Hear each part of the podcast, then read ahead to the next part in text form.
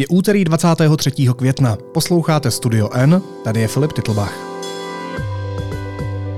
Dnes o tom, proč Rusové bombardují sami sebe.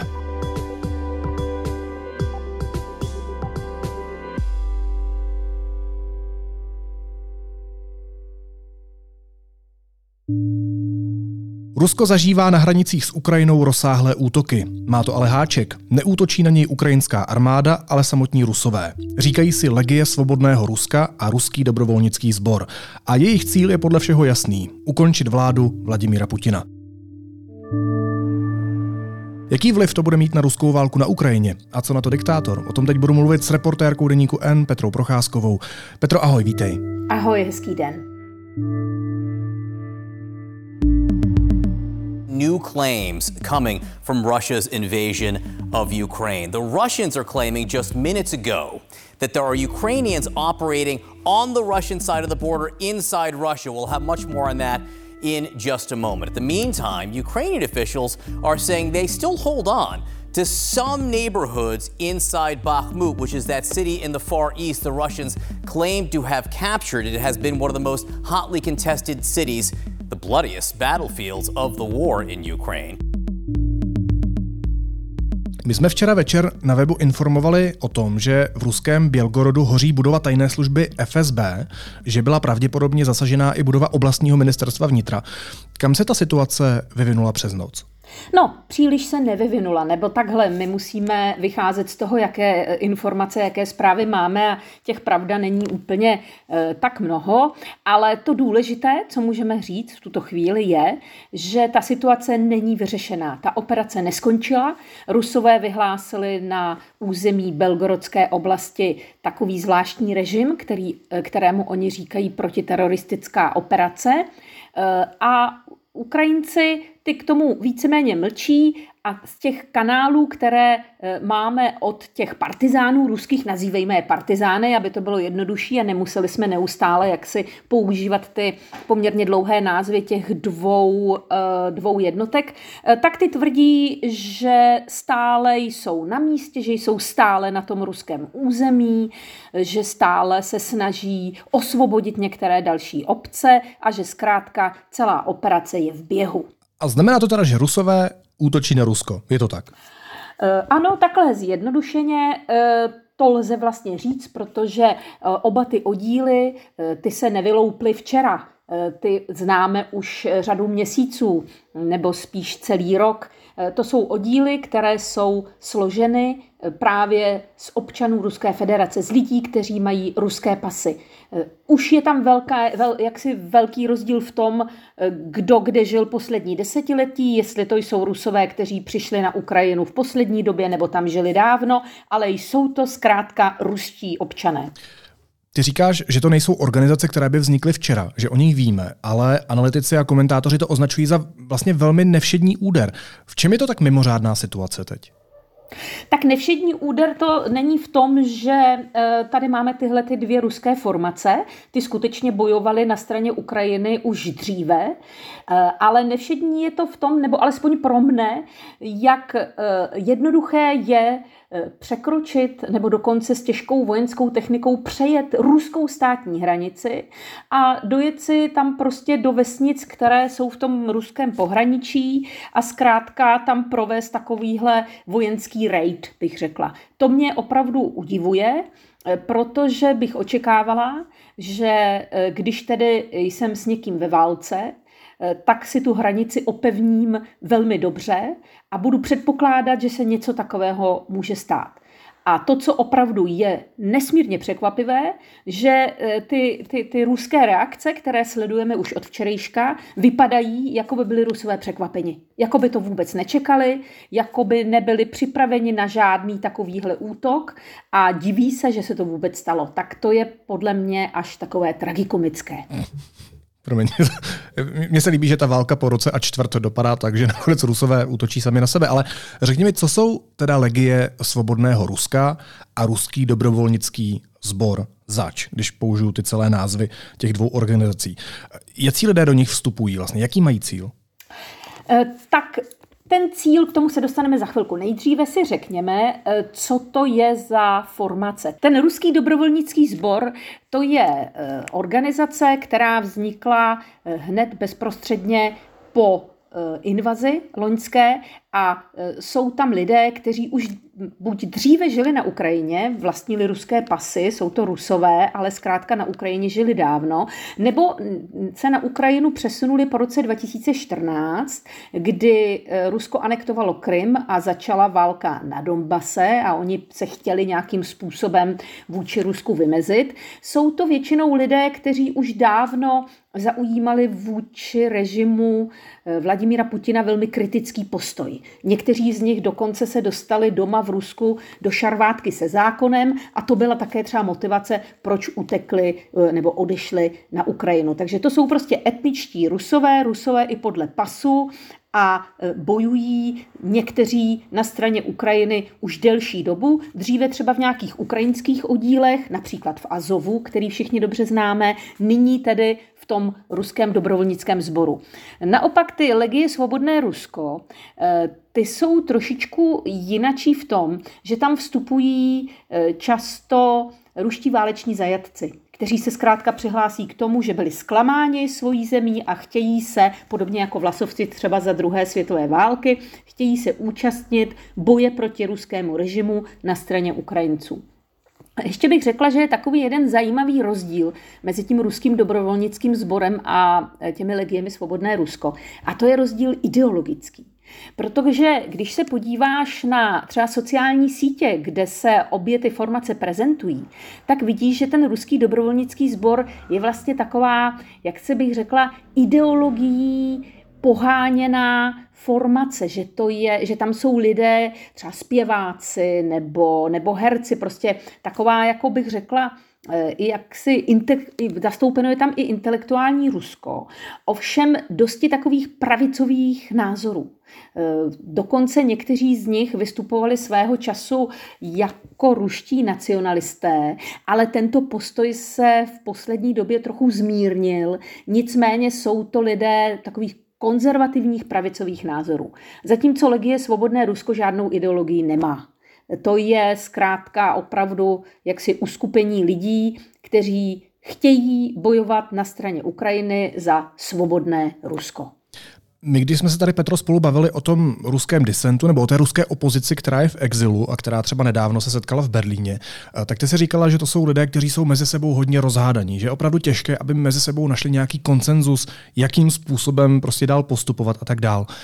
Tyhle dvě organizace, ty spolu spolupracují?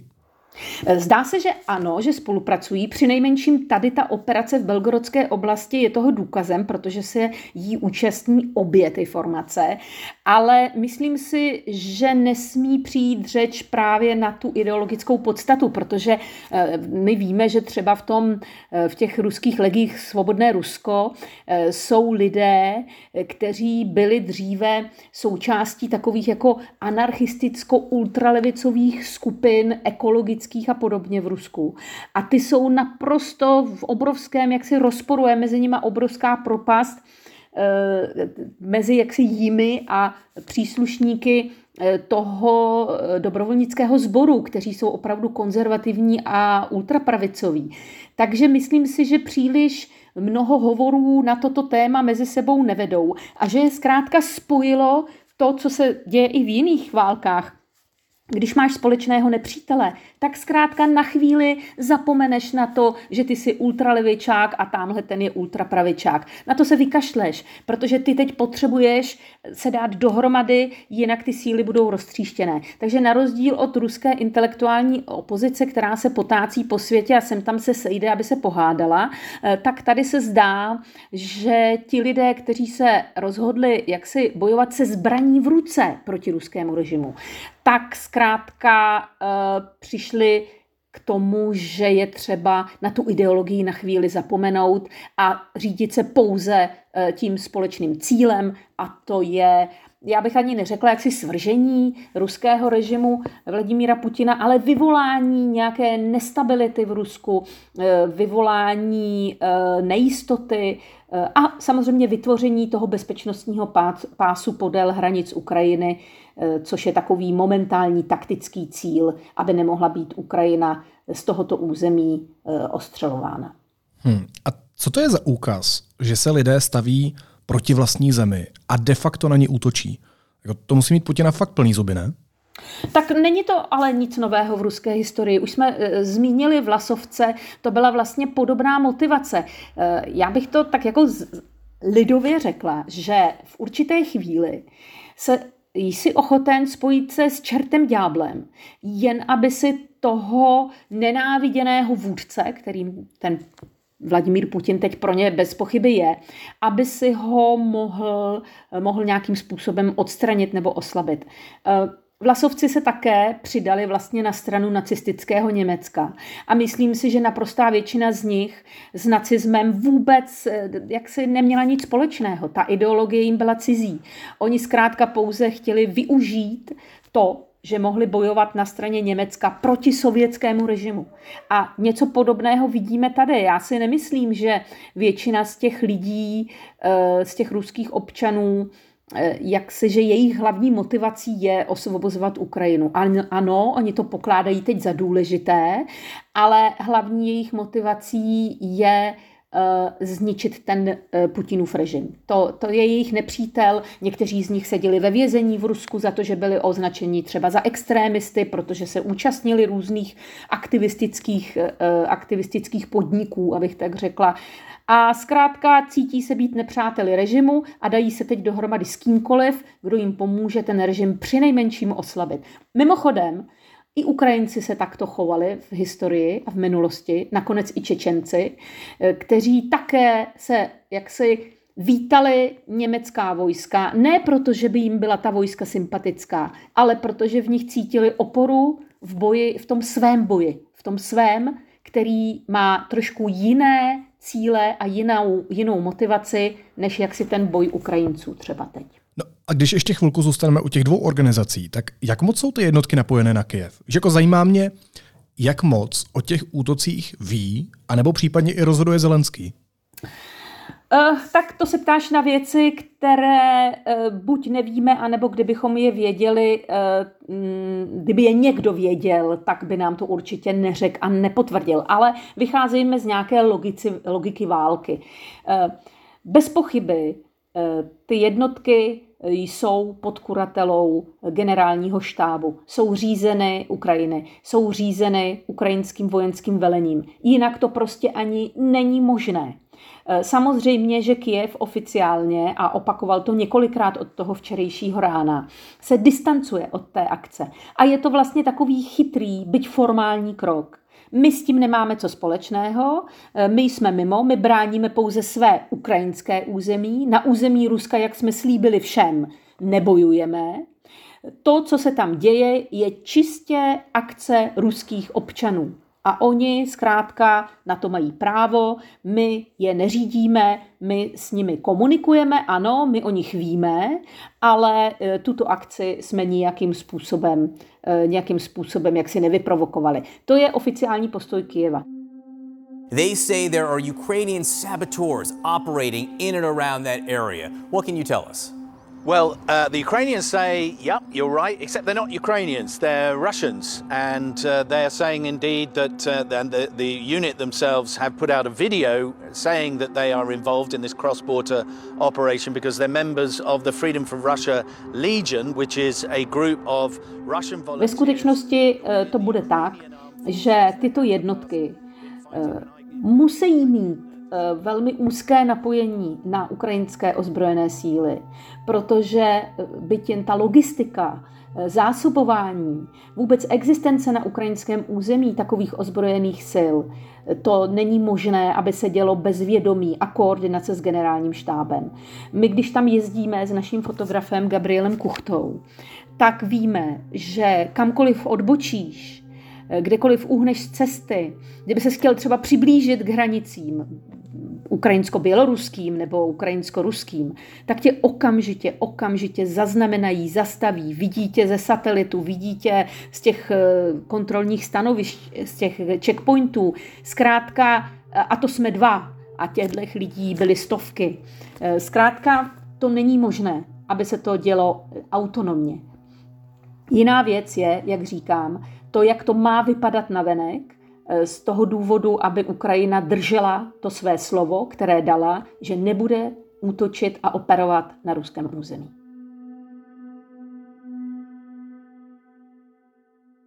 A proč se ty jednotky rozhodly útočit na Rusko právě teď? Je zatím něco. Ty jsi říkala, že to v lecčems je strategické, že to je taktické.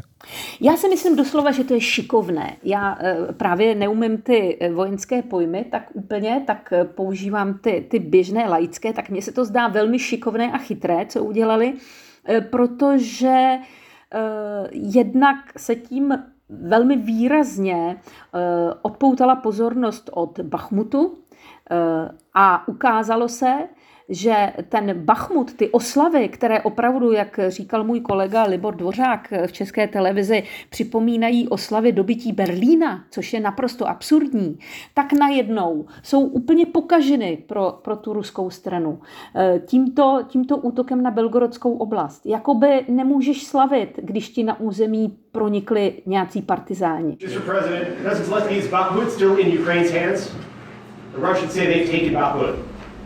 I think no, but you have to, to understand that there is nothing. They destroyed everything. There are no buildings.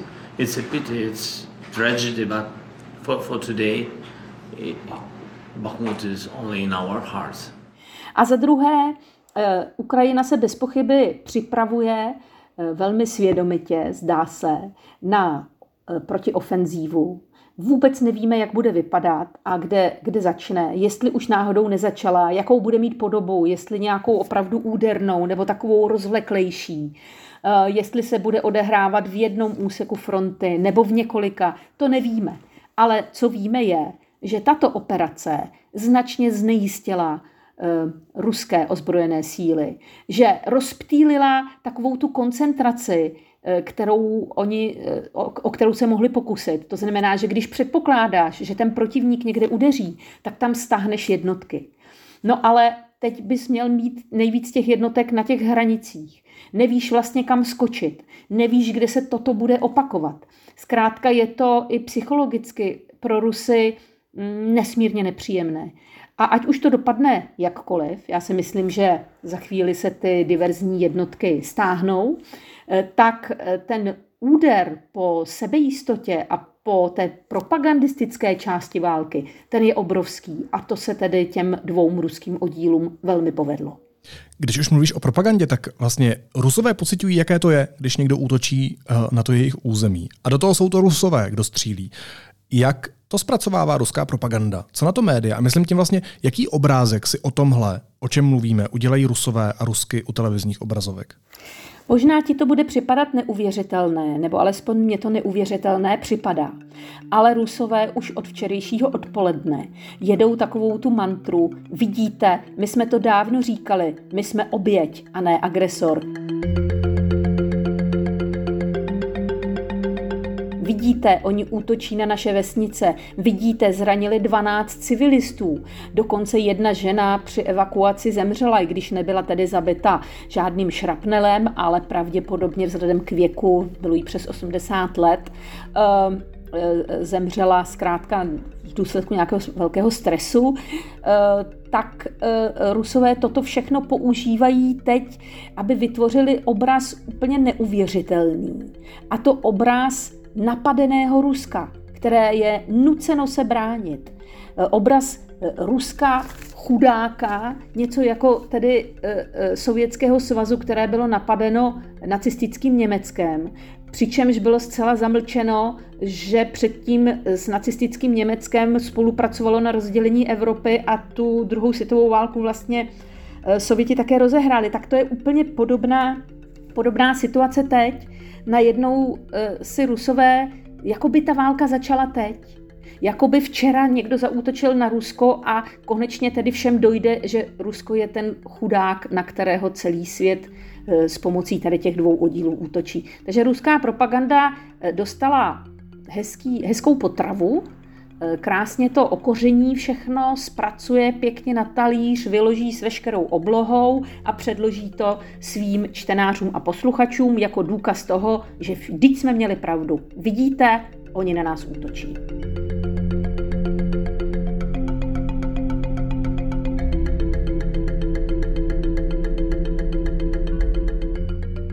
Ještě poslední otázka, Petro. Pomstí se za tuhle ruskou diverzní akci Rusko-Ukrajině?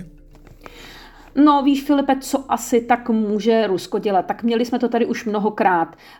Vybuchnul Krymský most. Vypadalo to, že Rusko smete ze zemského povrchu Kyjev.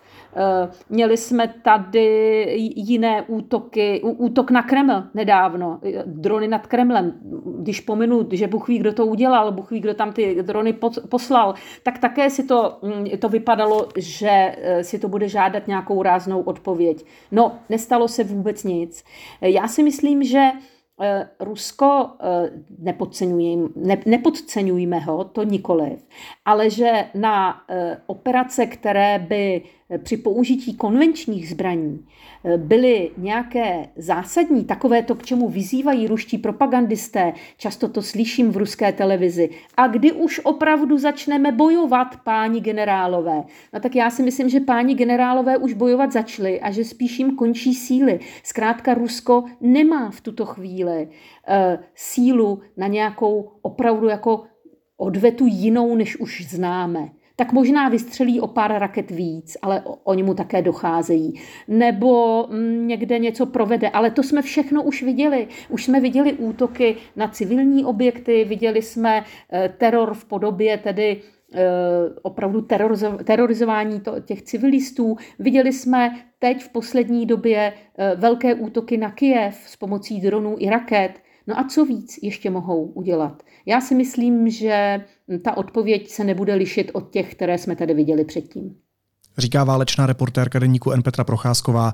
Petro, moc ti děkuju a měj se hezky. Ahoj. Já ti taky děkuju za důvtipné otázky a taky se měj hezky. Krásný den ti přeji. A teď už jsou na řadě zprávy, které by vás dneska neměly minout. Hnutí ANO by podle volebního modelu agentury Median v dubnu vyhrálo volby. Od minulého měření ale oslabilo. Vládní koalici se naopak podle výzkumníků v období před představením konsolidačního balíčku dařilo. Přezkumná komise Národního akreditačního úřadu zrušila rozhodnutí Rady úřadu, které Mendlově univerzitě v Brně odebrala dva doktorské programy. Ruské síly podnikly za uplynulý den na Ukrajině dvacet raketových útoků. V Dněpropetrovské, Záporožské a Charkovské oblasti při nich Rusové použili mimo jiné řízené střely, balistické rakety a protiletadlové střely. Informoval o tom ukrajinský generální štáb. Řidič nákladní dodávky v noci na dnešek narazil do bezpečnostních zábran na washingtonském náměstí Lafayette Square v blízkosti Bílého domu. Zadržený řidič čelí obvinění, že vyhrožoval smrtí nebo ublížením americkému prezidentovi Joe Bidenovi či někomu z jeho okolí. A princ Harry prohrál soud s britskou vládou. Bránil se proti rozhodnutí, které mu neumožnilo platit za policejní ochranu během pobytu v Británii. Podle právníků by případné povolení znamenalo, že by si bohatí lidé mohli najmout speciálně vycvičené policisty jako soukromé bodyguardy.